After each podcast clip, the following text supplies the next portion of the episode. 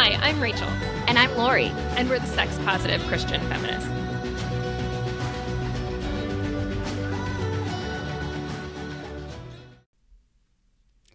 Hello, and welcome to another Tuesday morning with the Sex Positive Christian Feminists. How are you doing today, Rachel? I'm doing well. How are you, Lurie? I'm doing good. To- Also, where are you? oh, I'm still in Boston.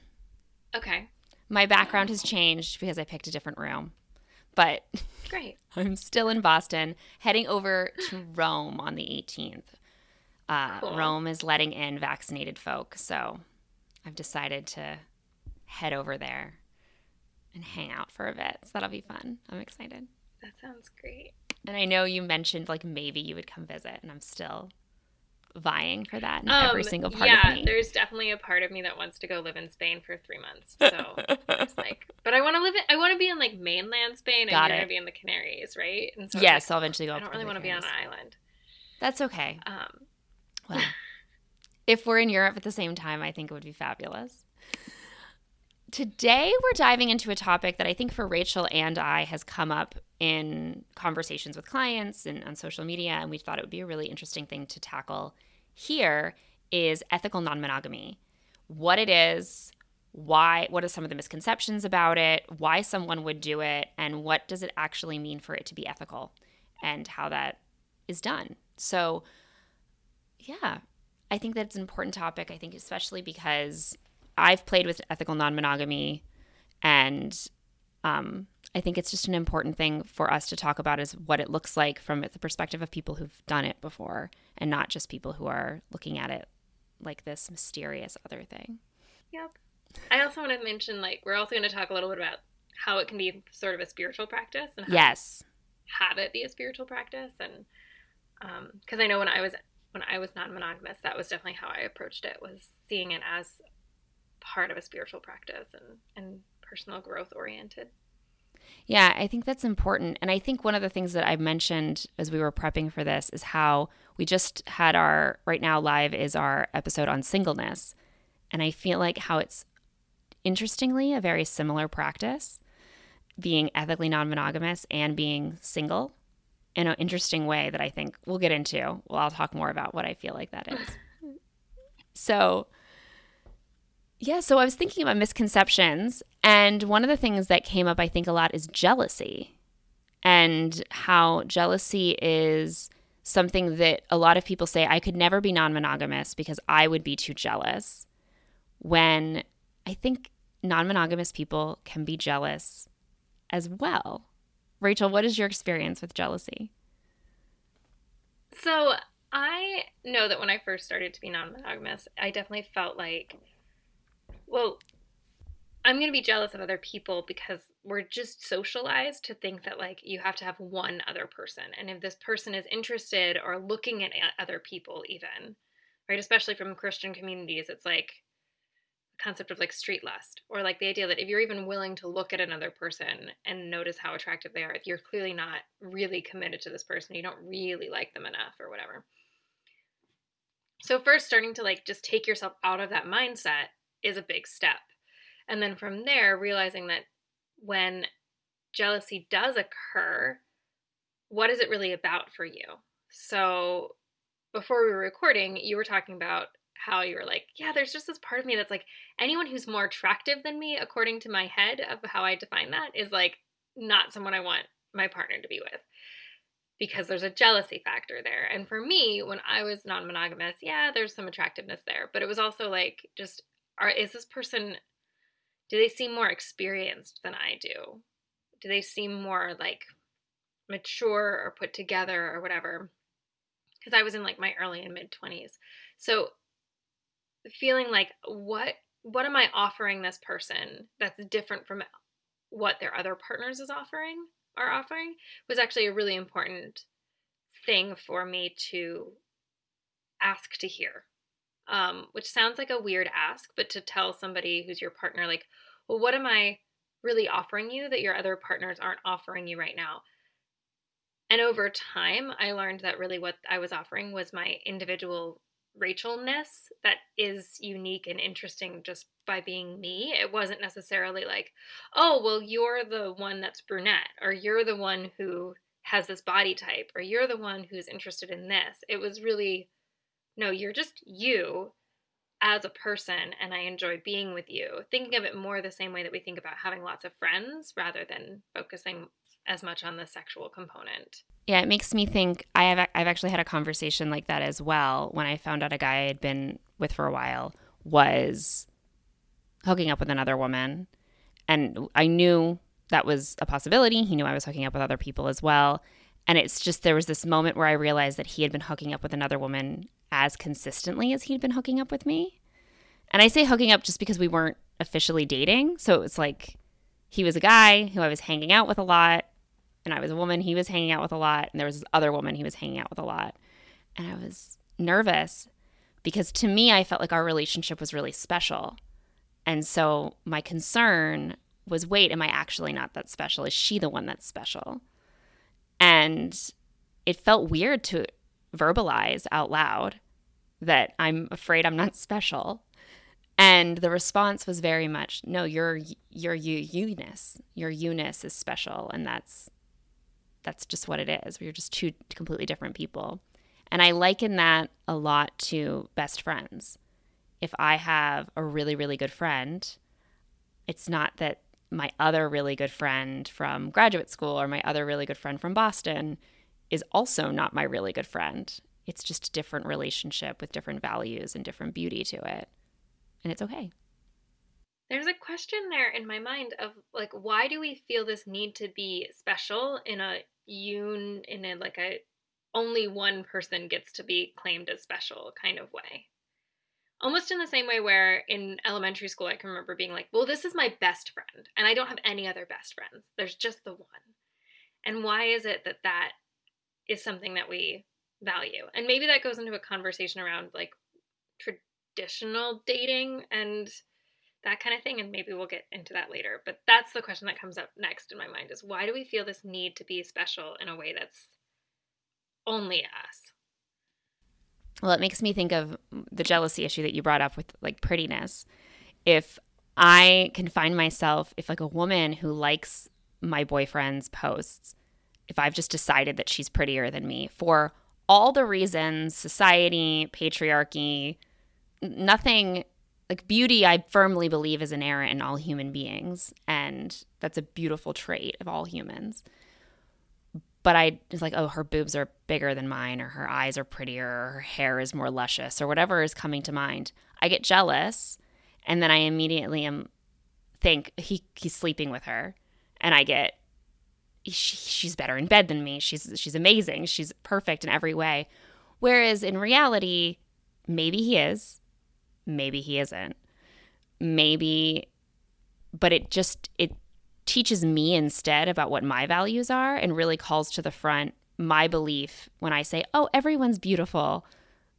But yet there's that part of me that obviously clearly doesn't really think that. There's a part of me that has this inner jealousy or this inner pride it's ego these things that are mixing up inside of me that that jealousy brings forward.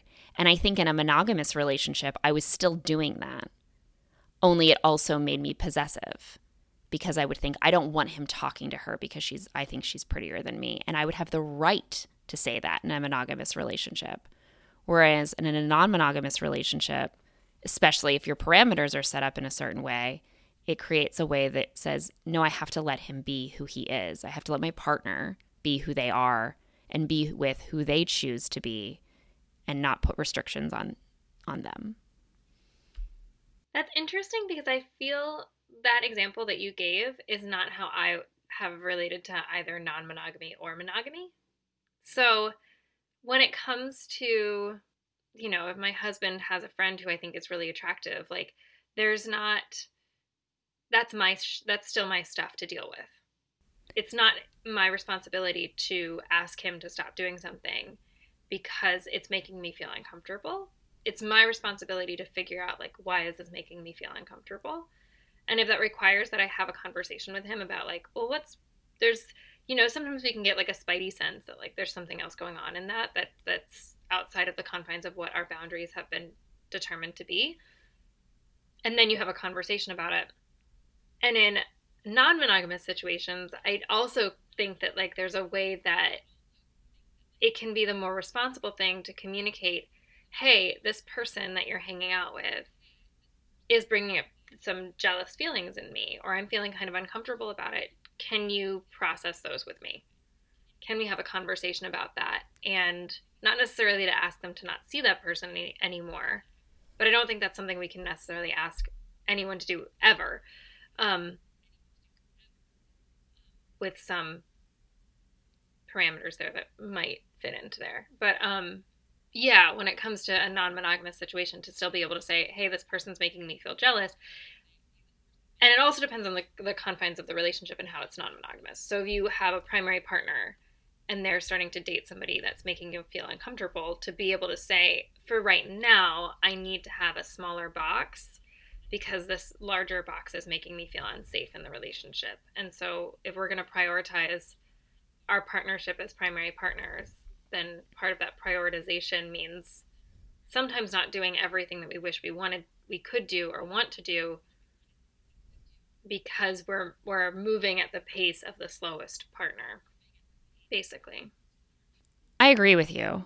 I don't i don't necessarily i don't see us disagreeing. I what i see also is for me there's a big difference first of all with someone liking an instagram post versus someone that they're hanging out with.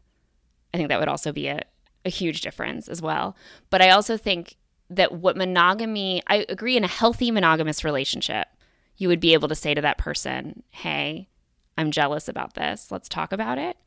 But I don't think, and we'll probably talk more about this when we talk about traditional dating, but I don't think in our traditional dating dialogue, we create space for those conversations or they're assumed. Whereas in what I find in ethical non monogamy, it comes to the forefront almost immediately because we have to deal with those feelings immediately. I don't think I would have ever seen me with my ex if I saw a woman like his post that I was jealous of in some way. I would have assumed that jealousy was legitimate, okay, and fine. Whereas in a non monogamous relationship, I realize that that jealousy is rooted in something that I need to analyze. Does that make sense?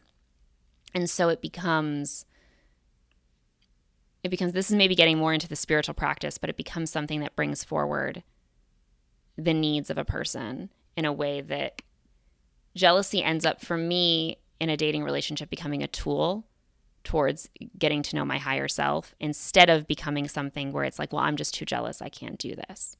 It's actually something that I get to look into and analyze a little bit more deeply. That also brings me to the concept of why why would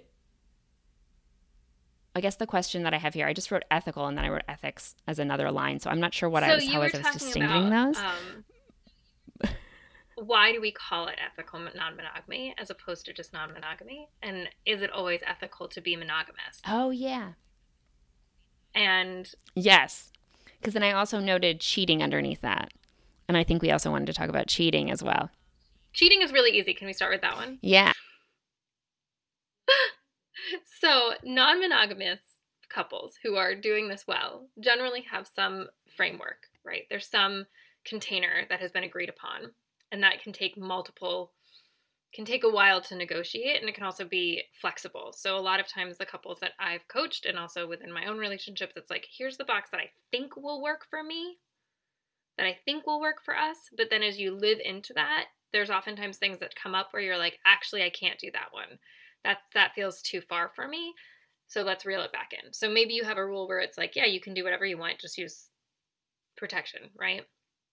Just make sure you're using condoms. And then somebody has your partner has sex with somebody else and you're like, actually that was too far. Now I, I feel a lot more feelings than I am ready to handle. And so now I have to pull that thing off the table. Let's renegotiate. And you can do that throughout an entire partnership. So going back to that, that example of um, you know, we're, we're, we can do whatever we want to do. We just have to use protection. If you are in that partnership and you go out and have sex with somebody without using a condom, that's cheating. And in those cases, it's it's really it's in some ways, I almost feel like it's worse than if you're cheating in a non-monogamous situation because with non-monogamous, with, with, rather in monogamous situations, you like go out to coffee with someone and hold hands, and it could potentially be cheating. And it's like, what is holding hands really going to do, or or kissing somebody really going to do in the long term? Um, except for when you're living in a pandemic, in which case you can get COVID and pass it on to your partner. But you know, under normal times, and but having sex with somebody, there's like all this other stuff that like you can get somebody pregnant, you can, you know, there's a variety of diseases that are passed sexually that are like have so much stigma attached to them that we shouldn't have stigma attached to them, but we do.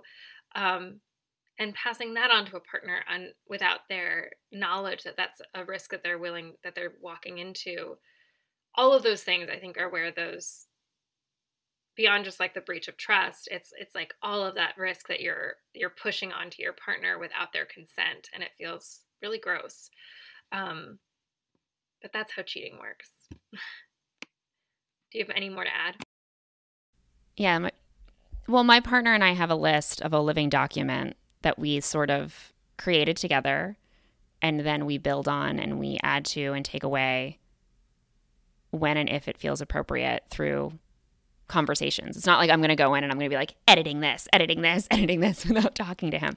No, we sit down and we have conversations about it. And I think part of that, the beauty of that is that it also allows us to understand what the, what each other's needs are and what and what we need going back to that first question of like well who, what am i providing for you? I also in that conversation like was being very clear about what distinguishes me as his girlfriend from another woman he's dating. And for me also what distinguishes him from another guy that i'm dating because it's also different. Um, what we're getting from our other partners is different than what we'd be getting from from one another. And you know, what is the point of having a boyfriend if I'm also hooking up with other people? Well, there's specific reasons that align for me about what I'd be getting from that versus versus for him and probably a lot for a lot of other open relationships and what they're what they're getting for them. And I think the the th- thought I have is there's a lot of really good resources on the internet for things to ha- conversations to have during those times what things you want to make sure you consider what do you want to make sure you hit on that and being open to to changing and shifting things and communicating things because that's where i think the cheating is and for me the biggest thing is cheating is lying.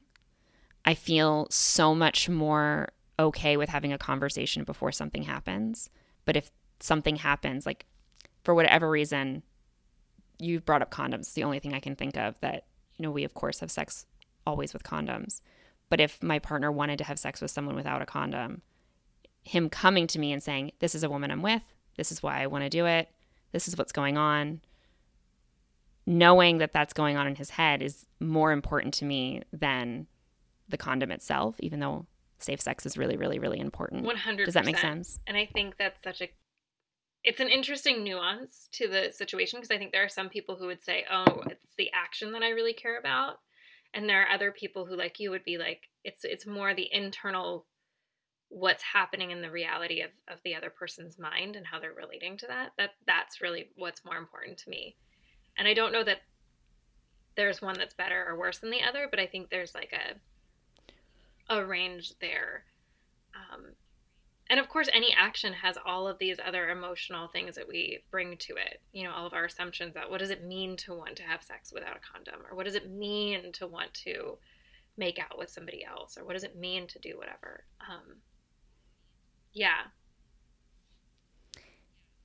And i think that brings forward that every single relationship whether monogamous or non-monogamous is different and the needs of every person is different. And so, what I have on my relationship agreement, which makes me feel like Sheldon Cooper, but what I have on my relationship agreement is going to be different from what somebody else has on their relationship agreement and it's going to continue to evolve and change. And I think the interesting thing is is not that this is important to have for non-monogamous couples, but it's something I wish I had when I was monogamous too. Because then it really required me to look at my needs and for him to look at his needs and know I'm clear on what he needs and what he what he doesn't need in a way that I don't think I was taught about doing in non in monogamy. And I don't I think we're just starting to talk about that totally. in our society. Part of what's coming up for me also is something that a lot of couples feel uncomfortable with, but is totally fine is because I've been in relationships where my boundaries are different from the other person's boundaries.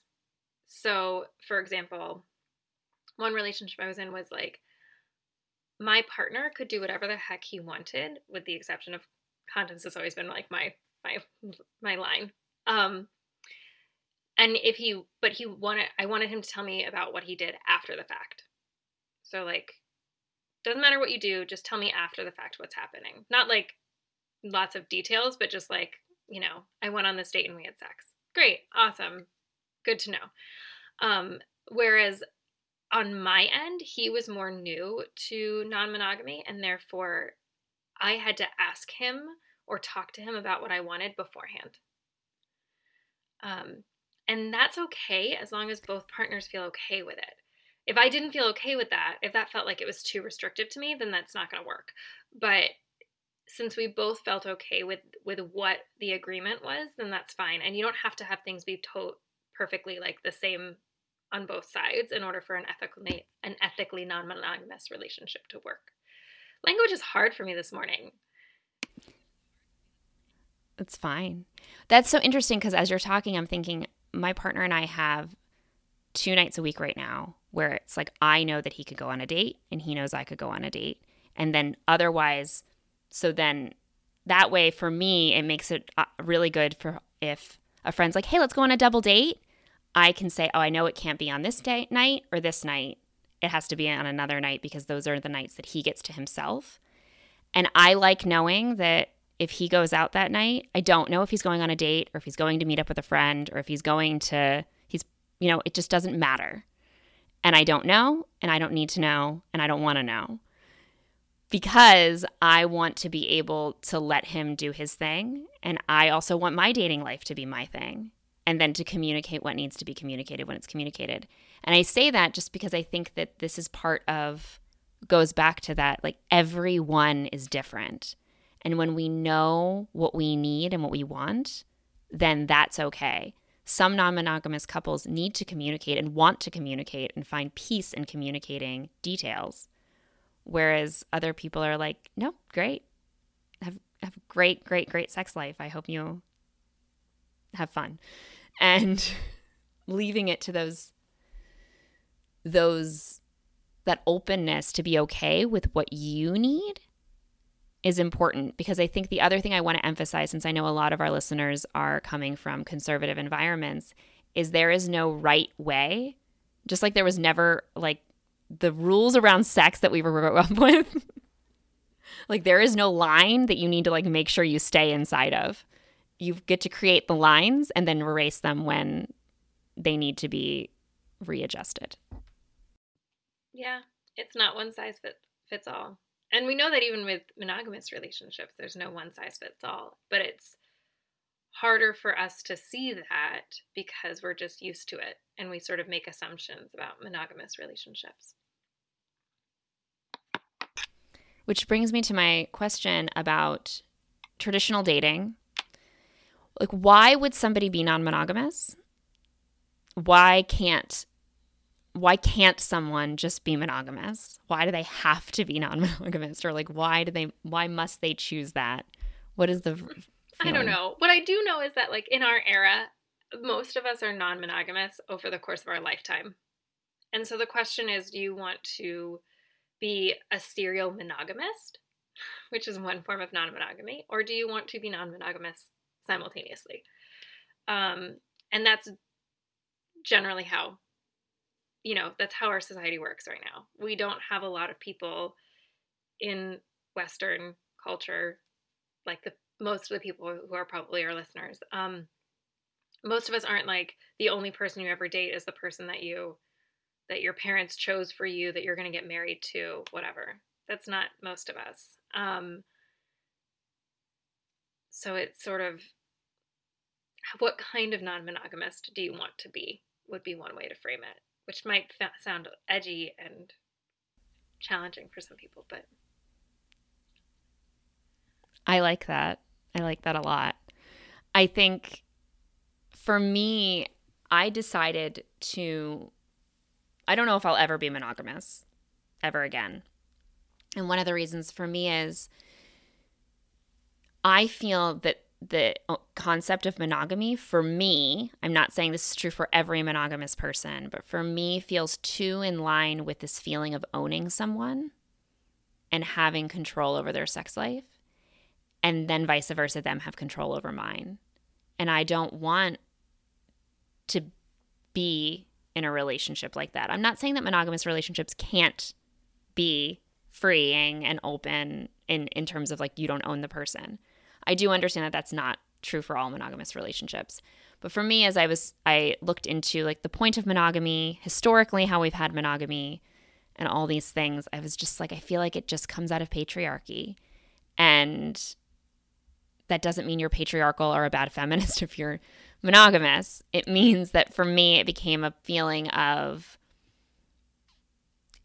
to put myself with one person felt like I was doing something that didn't feel aligned with my values anymore. Um, I like that.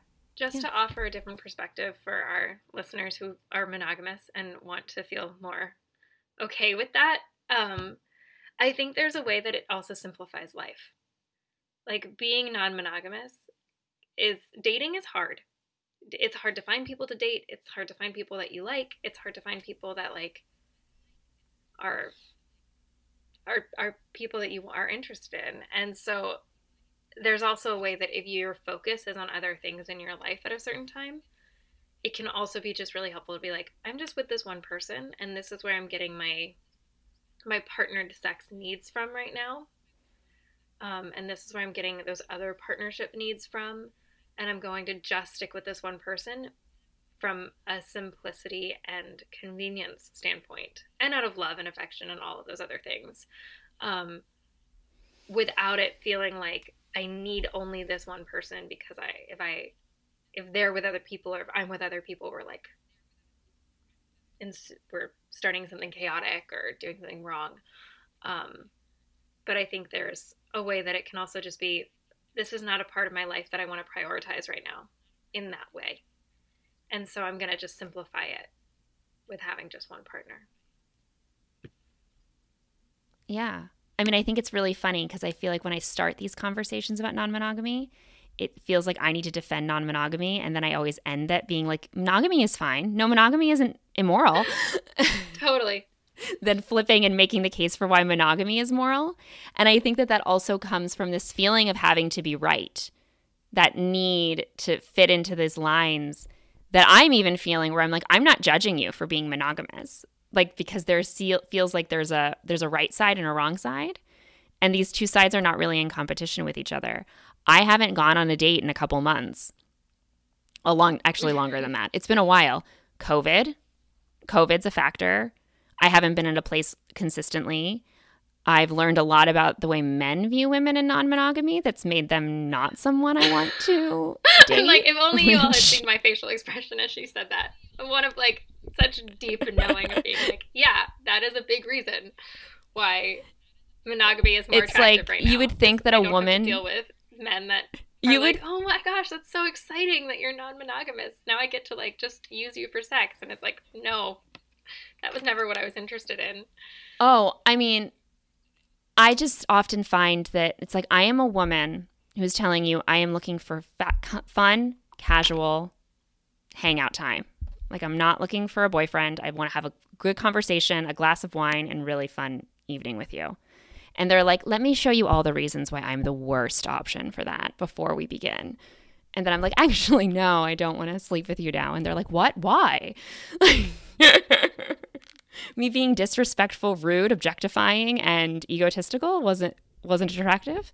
Or having really weird. I feel like I could do an entire podcast. That's been my thing. Where the, there's been oh, so I've many people not run into that years where it's like somebody is you know they are married or they are partnered but they have like a really bad sex life with their with their primary partner and so they're getting their sexual needs met outside of the relationship with the permission of their partner but in a way that doesn't feel like it's actually fully freely permitted. It's more like coerced consent.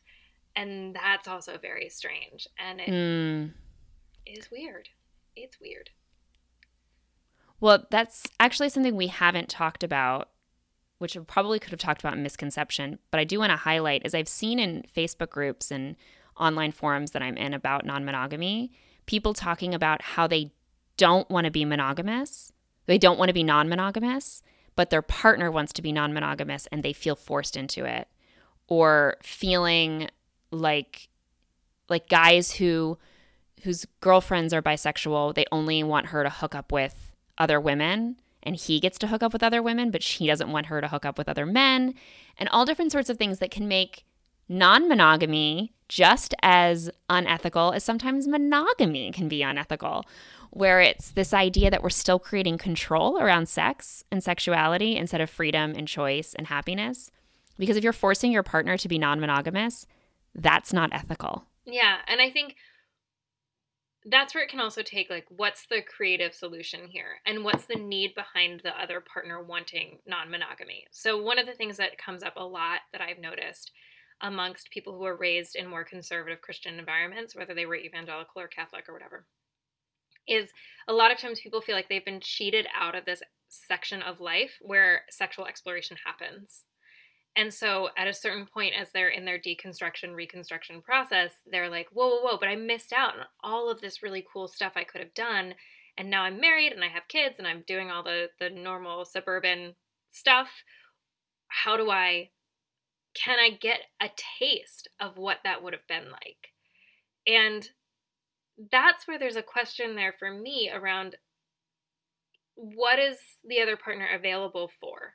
could we do something where you know can you have just like a really fun weekend somewhere and is that going to be enough to get that taste could you be creative and say i'm going to learn how to tango dance or learn how to like blues dance or do bachata or something that's like a more sexual sensual dance form where you can get some of that desire for sexual connection from other people there without necessarily having to break someone's boundaries or can we have a shorter period of time? Can we say for the next three months, we're going to be more open so that this partner can explore a little bit more within a certain parameters, within, you know, can they make out with people, but they can't have sex? Or do we say like they have to on vacation we can do this for a year or whatever so that there's some amount of exploration available without necessarily feeling like it's going to be detrimental to the relationship. And if all of those things still don't feel good, then okay, let's see if we can figure out something else, maybe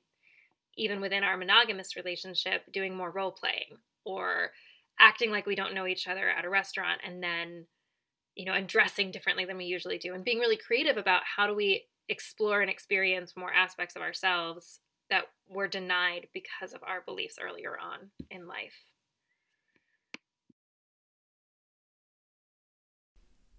Yeah, I think that that's really important. And I think that that goes back to what we're going to talk about in a little bit is communication and how how to start the communication process in a relationship. Leads me to also want to talk about the spirituality behind non-monogamy.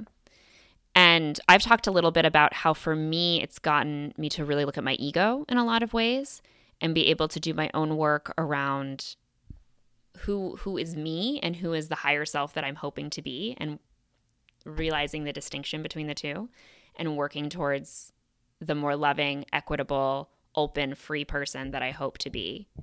And that's been healthy for me in my own spiritual life. But for you, Rachel, you even said you have a strong theology around non monogamy, and I'm really excited to hear it. And some people are probably going to hear it and be like, oh gosh, you're more heretical than I thought you were. But it is what it is. it's it honestly, it's probably So- tr- very traditional. I feel like at the end of the day, all sexual theology ends up being like, oh, it's from this like monk in the 1200s. So my basic definition of love and of God, because they are the same thing, is that God is the infinite pool of love. That I think one of the privileged places where we can tap into that is in our relationships with other people. And one of the privileged places within relationship that we can tap into that infinite pool of love is when we are experiencing like sexual ex- exploration with another person. So you know, it's like the privileged space within the privileged space. Yes, we can experience God's love when we look at nature. Yes, we can experience God's love when we're praying. Yes, we can experience God's love when we are doing any number of things, sipping my coffee, whatever. But relationship feels like it's a really unique, beautiful space. And so when I started to see and experience like can I can I tap into that infinite pool of love with the intentionality of saying all of us are part of the mystical body of Christ every single person, every single thing in the world, but every single person in specific? And can I practice seeing the divine in every individual, especially within this particularly sacred act? And so that's how it was really a spiritual practice for me. So I would like go into a sexual space with that being my very clear intention. And part of it's like practicing tantra, but um yeah that's sort of how i see it and and to the extent that it's a challenge to see that other person as an aspect of god like what's the stickiness there? And that's my block from being able to experience god's love as fully as possible because ultimately every person is equally part of the mystical body of christ and so if i'm able to see every person as part of the mystical body of christ that's really what we're called to do period. Um, Yes. It's so fascinating. I think about, for me, it comes a lot from Song of Songs, as well as the idea that the church is the bride of Christ and that God is non monogamous in, in God's relationships. That that there is an intimate marriage between God and us as individuals and intimate marriage between God and you you and God have an intimate relationship, God and I have an intimate relationship, and that doesn't mean God loves you more or me more, or all these listeners here that God is this infinite ability. And if we are Imago Dei and we are loving like God loves, then we should have this ability to let our love expand towards as many people as possible.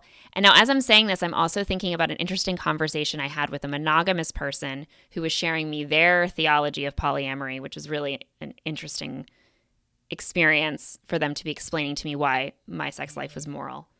And like I got their thumbs up, which was great.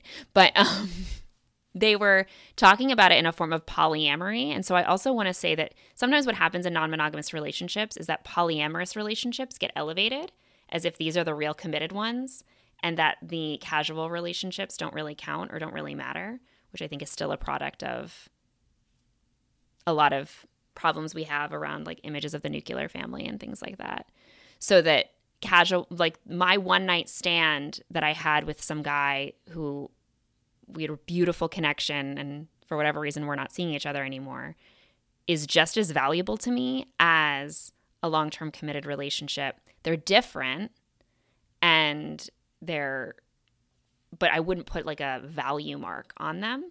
And I think that sometimes when we talk about God the bride of Christ in relationship to non monogamy, we elevate polyamory in a way that is not necessarily needs to be elevated. But I also do think that God is non monogamous. That was Which is why I love the image of Krishna and Radha so much. Where Krishna, um, in traditional like iconography, Krishna ends up being having all of the gopis, which are like the sheep herder women. He's in love and playing his flute for all of them simultaneously. And none of them are aware of it because God is so capable of being so infinitely in love with all of us simultaneously. And it's like one of my favorite favorite images of God for that very reason of clearly Krishna is non-monogamous with Radha, but also all of the other gopis. Um yeah, what was I going to say about something else? Go ahead and I'll get back to it later.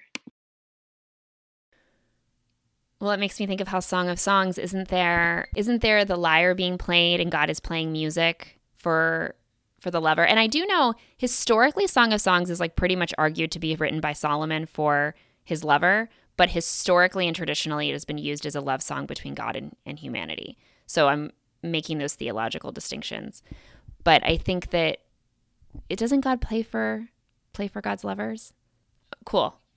I'm not sure. We can talk about probably in a whole episode by itself because I have a lot of feelings about it. Um, and it's also yeah, I'm somebody who does not like the fact that we oftentimes will I think it waters it down when we use it as an allegory for God's love for humanity because I think that it makes it so that we're not acknowledging that ultimately it is about an illicit love affair between two people. And we need to just like, I love oh wait, there's so many things I have because I one of the things I love about talking to Rachel about sex and sexuality and like erotic theology is I think when somebody is raised Catholic and somebody is raised evangelical, I feel like Catholics are taught that sex is like the ultimate thing you can do is be mono- is be celibate for the rest of your life. And evangelicals are taught the ultimate thing you for women especially like your body belongs to your future husband. And so for me the idea that my body like that I didn't have to ever have sex and that I could be holy and never get married felt so liberating for me whereas women who grew up Catholic like that's not liberating for them at all. So I feel like this is going to be a great episode. I'm excited for it. Get excited when you see Song of Solomon, yes. you're gonna it's gonna be a good one. mm. We I we talked a little bit about this, but it was interesting when I posted on a forum about ethical non-monogamy. Somebody pointed out that it's wrong to call something ethical because call it call non-monogamy ethical because it's assuming that it can be unethical more than monogamy can be unethical. So the assumption is that nobody says I'm ethically monogamous.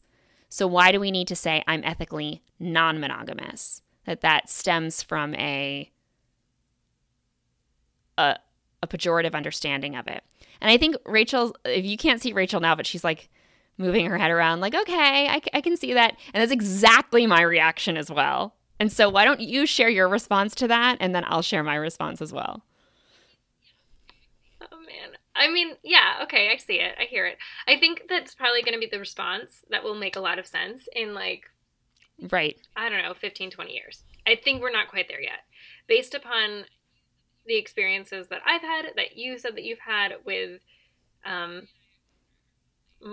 Lurie and I at least are, are mostly um, mm-hmm. heterosexual. So with the men that we've tried to date, I imagine this would be less of a problem if I were trying to date women. But um, that's also yeah. patriarchy and my own biases bias um, but basically like there's so many people that don't know how to do ethical non-monogamy that you do have to clarify because especially in our especially in the US and people in our generation um, you know one of my first experiences of non-monogamy was like Bill Clinton and that was not ethical on a variety of levels.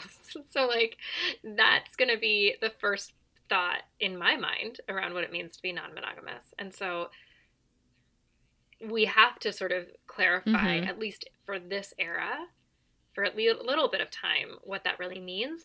But I will say that I've been in communities where like it's not necessary to con- to clarify that that it is ethical because the assumption is that it's ethical. So it also depends on like where you are and who you're talking to and all of those things. I think I, I agree with you for the most part. I think that when people hear non-monogamy, they assume well, they assume a couple things. One, they assume your relationship is on the rocks because they assume there's major things you're not getting from your partner and that a healthy relationship is always monogamous.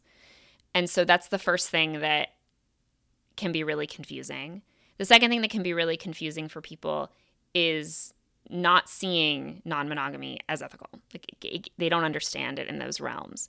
So I've had guys like double check that my boyfriend knows that I am on dating apps.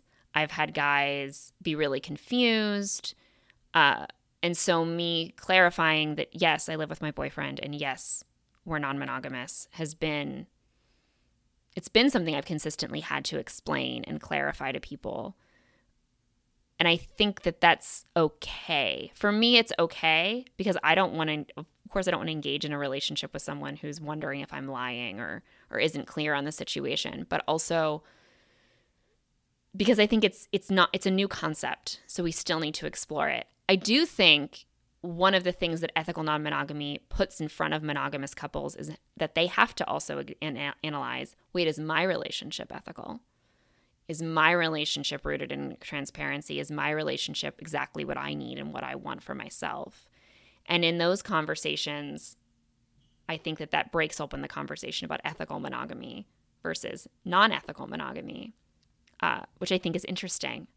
So I'm kind of okay with saying, are you in an ethically monogamous relationship or are you in an unethical monogamous relationship? And I'm okay with that.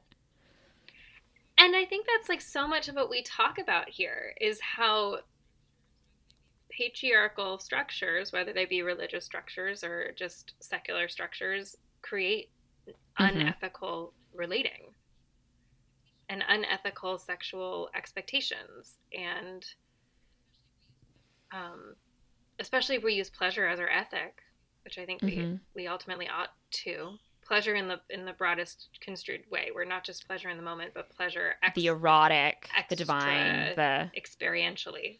So like yeah, outside of the actual experience of whatever you're doing, is it still pleasurable 3 days later? Is it still pleasurable to look back on it years later? Which I think thinking back on some of my experiences many years later, I'm like, yeah, that was an awesome pleasurable ethic was being met in that situation, even if it was a one night stand, even if it was a short term relationship. Um, mm-hmm.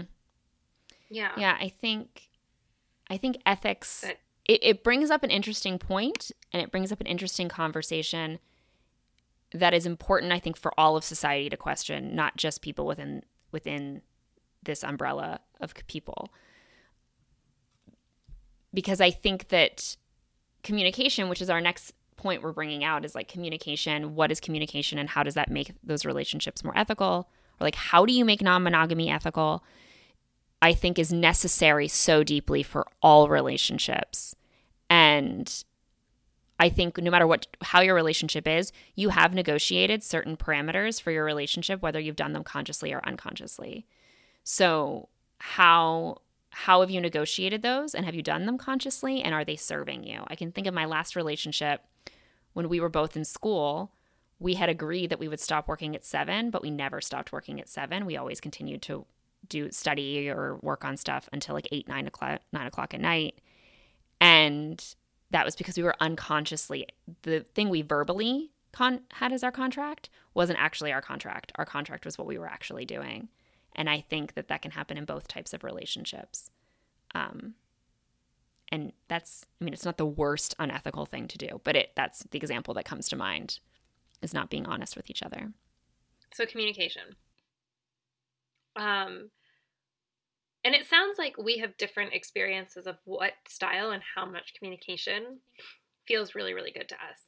So i want to just like note that as like there's a variety of ways to do this I know for myself, one of my first non monogamous relationships was between two men that were also roommates, which was both amazing and fun and also challenging for that specific reason of how much communication is possible here and like what kind of communication is necessary. And if I'm coming out of somebody's bedroom and the other guy is going to make us all breakfast, is that really okay with all of us? And can we all communicate the feelings that are coming up with all of this stuff? And can we acknowledge the jealousy in the moment and talk about it right then was sort of our collective communication style around this situation. Um, and that's generally been my personal communication ethic is like if we can bring this stuff up as soon as it comes to the surface and at least acknowledge it even if it even if the conversation we want to have about it that's more in depth has to be tabled to a later date the quicker we can acknowledge what comes up that's a negative experience the more that we can like nip it in the bud rather than letting it fester and then having it get really messy. And that's sort of where that is. So I'm like an over processor, talk all the time, figure out all the stuff. I could be a really good lesbian in like a stereotypical way that lesbian relationships get talked about, um, where there's over processing. Um, so that's kind of the that's where I lay, land in the on the communication spectrum. So I am my first committed non-monogamous relationship. Whereas all my other times um, when I was sing when I was married, I was in a Christian traditional monogamous and all the post purity culture ways that we can all imagine it was. So I would say unethically monogamous. And so when I was single, I kind of had my wild dating life that I missed out on in my 20s. And it was definitely not monogamous then. And then was comfortable in my non monogamy for a while. But when you're single and non monogamous, that's a little bit more of a easy road to tread in a way where you're just I was just always very clear from the beginning that I'm not looking for a relationship. I'm in the middle of a divorce. I'm having fun in dating and I'm getting the experiences that I missed out on in my 20s. And most guys understood. Some guys had more questions, other guys didn't.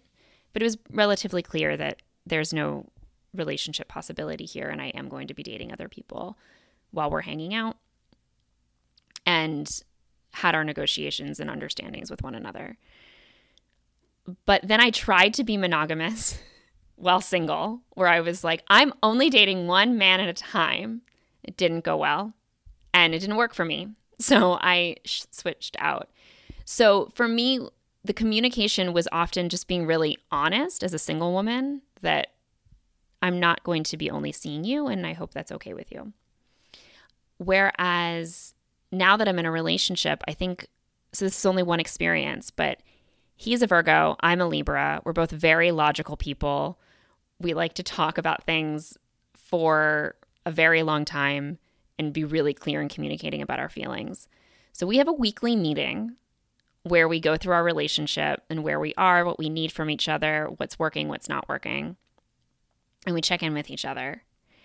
And that I think is just very ex- as a beautiful explanation for how we deal with all conflicts in our relationship is we might talk about them in the moment and a lot of times we're pretty good at that but sometimes we just save it for the weekend.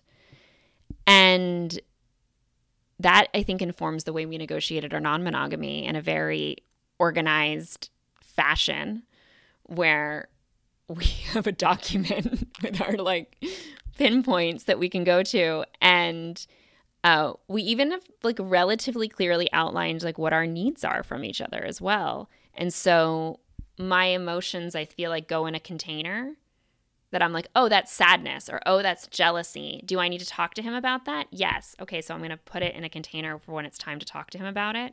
Or I'm going to go do shadow work or I'm going to go process it the way I need to. Um, it sounds to me like when you were describing your relationship with your roommates, you would probably have those conversations like in the moment when they were coming up. Whereas I would probably never do that.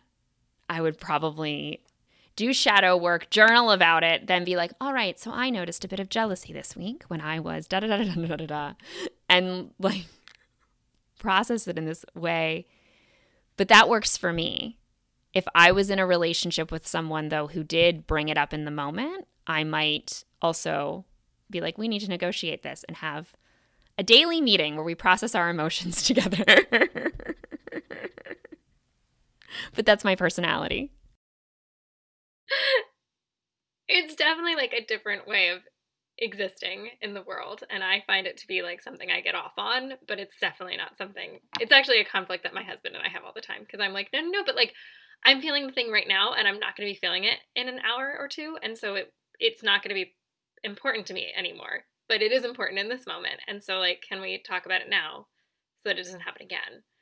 But that's also me and just how I experience my emotional internal reality. I do that too. Um, I will say, like, there are times where I'm like, I don't like that you were late. it bothers me. But I think if it's like a big thing that needs to have a big conversation, I typically hold off on it. Yeah. The other thing that I wanted to say, um, that's kind of a tangent, is that when I was non monogamous, I was in multiple long term relationships simultaneously. So rather than having like a primary partner that, like what Lurie is describing, where like you basically have a primary partner and then like you guys both date and find other partners and, and that kind of thing.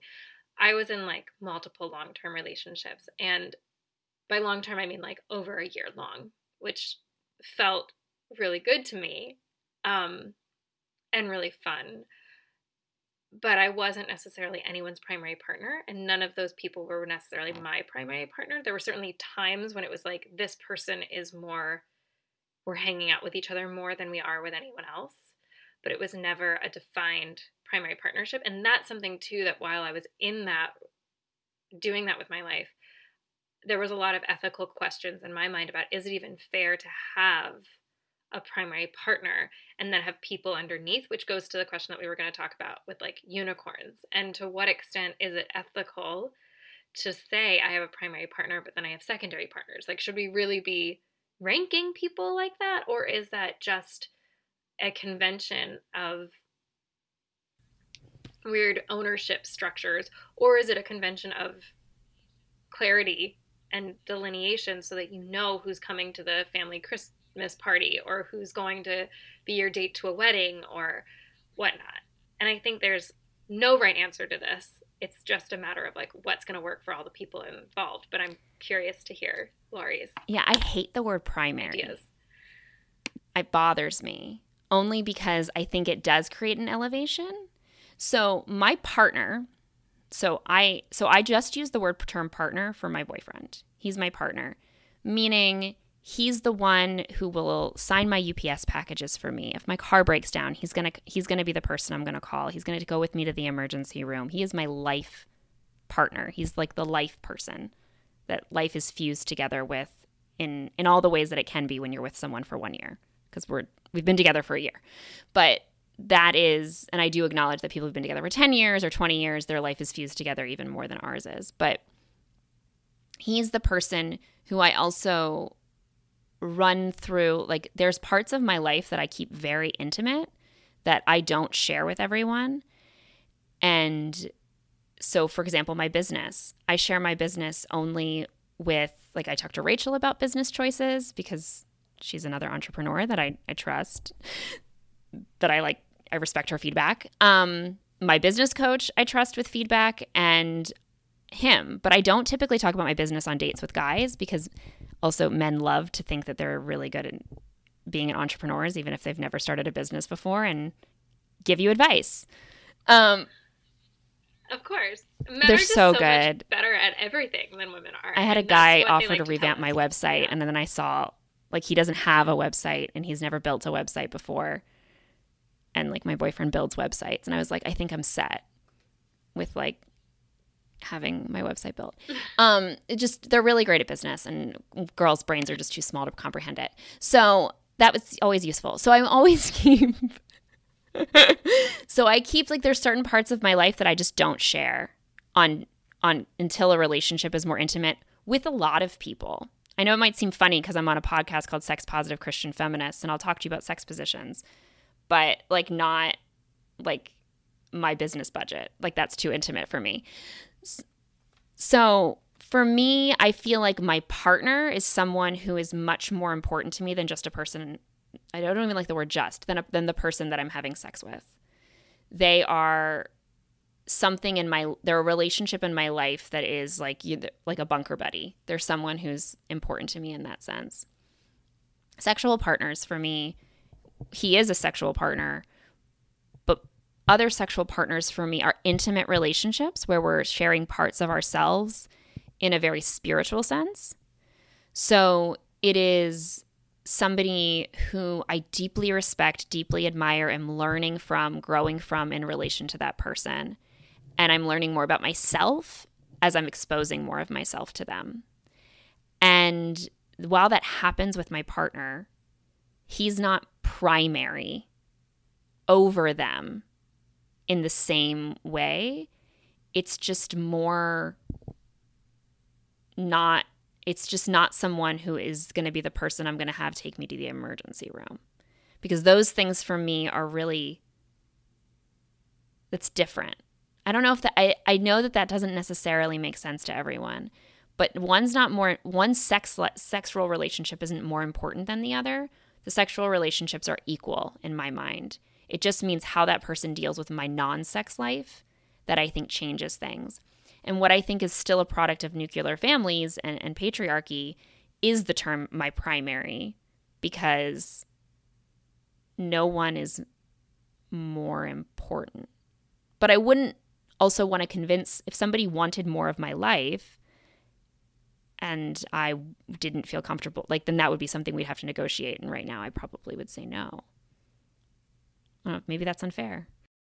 But I think we would do the same thing with friends. Exactly.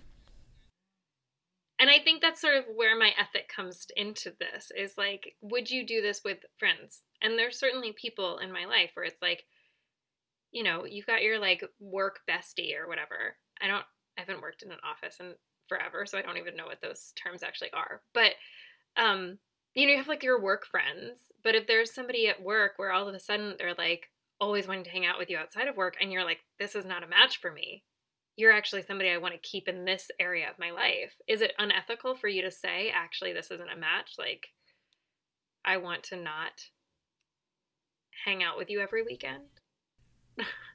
like you can do that. That's that's an option you can make. And actually earlier in the pandemic I had to be really clear with some friends of mine that like they were not the place where I was getting my primary source of emotional support. And it was really hard because it wasn't a it they really felt like I was in that like close inner circle and I was like you're not in my close inner circle.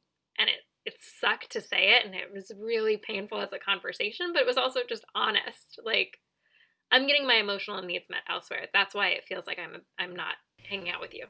I think that that's a really important thing and I think that goes into the value of communication.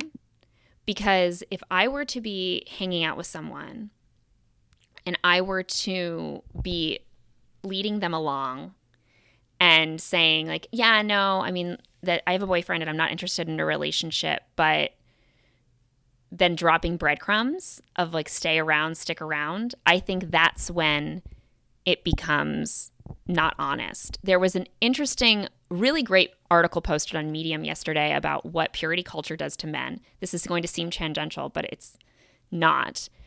Because it talked about how men have a difficulty with understanding like getting into relationships and being comfortable with this and she pointed out in it a guy will say I'm I don't want a relationship. I'm not interested in a relationship right now.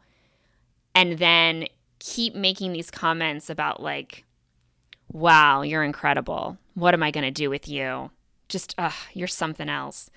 You're going to end up stealing my heart. I hope I don't hurt you. Like, and making these comments that are like, I'm really trying hard not to fall in love with you, even though I am falling in love with you, but I'm not going to be in a relationship with you that's not that's either lying not being honest with yourself and not being honest with the other person it's not something healthy or safe to do and i think that if you're if i'm in a relationship with someone and i am dropping things like wow you're so incredible like wish you were my boyfriend and bullshit lines like that then that would be wrong but if i'm clear and i'm saying you know we have really good wine and great conversations and great sex. That's our relationship.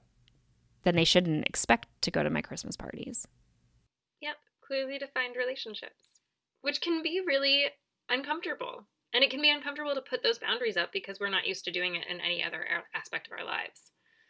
Like that conversation that I had with actually like a friend, just a friend, um, was really uncomfortable because not we don't usually have to do that. It's usually pretty clear what someone's role in your life is, and it's usually just an automatic match. But if that's not, then the conversation there is going to be a little. I think wonky. the only other thing I want to add to that is that if you are someone who is dating someone who's saying, I don't want a relationship, or I have a partner and this is casual, or something like that, believe them. Because I think the mistake that I've made a lot, just personally, when I've been with someone who says I just want a casual relationship is I'm like, yeah, but do they really just want a casual relationship? Like believe the boundary that they create, not the emotional BS that they're putting in that might make that blurry because the emotional that's just not it's not useful. Yes. And call them I think that's also important. I mean, only if you feel confident in doing that. I typically I I'm a little Yeah. I'm an over communicator that is sometimes bitchy. No, I mean so I've said like don't don't do act like you're falling in love with me because you're not. Or something like that. Yeah. I think reminding people that where the boundary is and and respecting that boundary for you and respecting that boundary for them is necessary because they're probably not emotionally available. If they're doing that shit, they're not emotionally stable enough or like emotionally healthy enough to actually be the partner you need. So don't don't do that. Don't do that to yourself. All right. Yeah. Um, did we want to talk about Oh. unicorns, or do we feel? Yeah, I mean, I feel like we kind of glanced on unicorns a little bit. I mean, I think the only thing maybe we could just say is, to me, I feel like as in an in a LGBTQ ally sense, I think that that communication is important when it's by women who feel like they're being objectified by straight couples and feeling like they're just their toy to play with instead of an actual human being that they are participating in an intimate relationship with. Hmm. And so I think that that Yeah. you know, our conversation about primaries is important to note that when people are not in binary relationships, it can also get messy because it gets intersectional.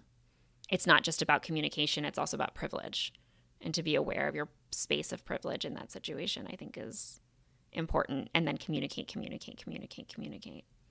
Yeah. Sorry, I was just like having having a really hot past experiences, and I was like, oh, that was so beautiful.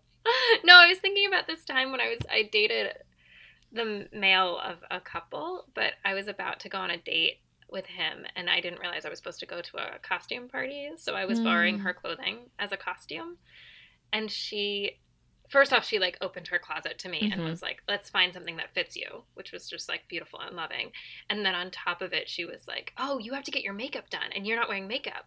So she like did my makeup for me and like put rhinestones all over my face because it was like a Burning Man party, so rhinestones were necessary. And like just the ritual of having your makeup done by someone else, especially in this case as I was like going to go out on a date with her husband was just like I don't know. I just always think back Really to that experience loving. as something that was so beautiful and meaningful. yeah.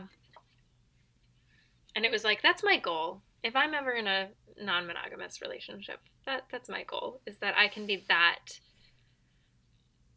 loving and non-jealous of and I don't know, maybe she was feeling some level of jealousy, but to be able to act from a place of love and compassion instead of from a place of, of stinginess and, and fear. Yeah. I mean, I think that that is I think that's the goal. I mean, I also want to say I think we can I think we keep repeating it, so I think it's good that like there's no right way because I've been thinking like I probably wouldn't. I'm not there. And I don't know if I need to be there.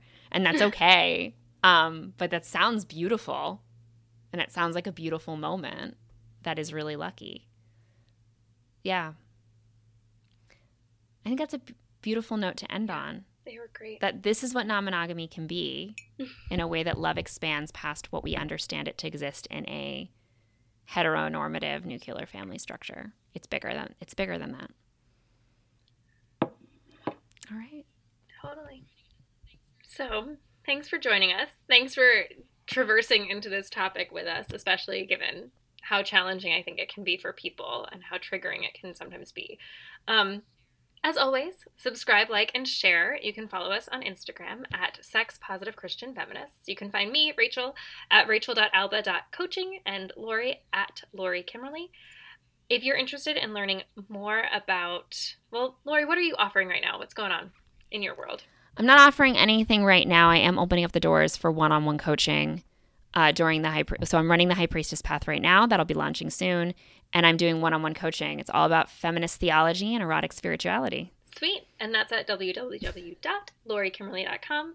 Um, I, Rachel, am currently in the process of enrolling for my one on one coaching Savor, which is basically geared toward helping you, you know, just let go of any sexual concerns you might have, um, pain with penetration, you know, opening up relationships is something I actually talk with clients about quite a bit. Um, general sexual shame or guilt or other things that might be coming up. Um, if you are a woman who is pre orgasmic, who hasn't yet experienced an orgasm and wants some assistance with that, all those sorts of things are what I help with, and within a context that talks about spirituality and where you're coming from religiously so that you can better integrate those two aspects of your life. And you can find out more information at www.sexwithspirit.com. Um, again, we are the Sex Positive Christian Feminists, and we will see you next week for another conversation about sexuality, spirituality, and feminism.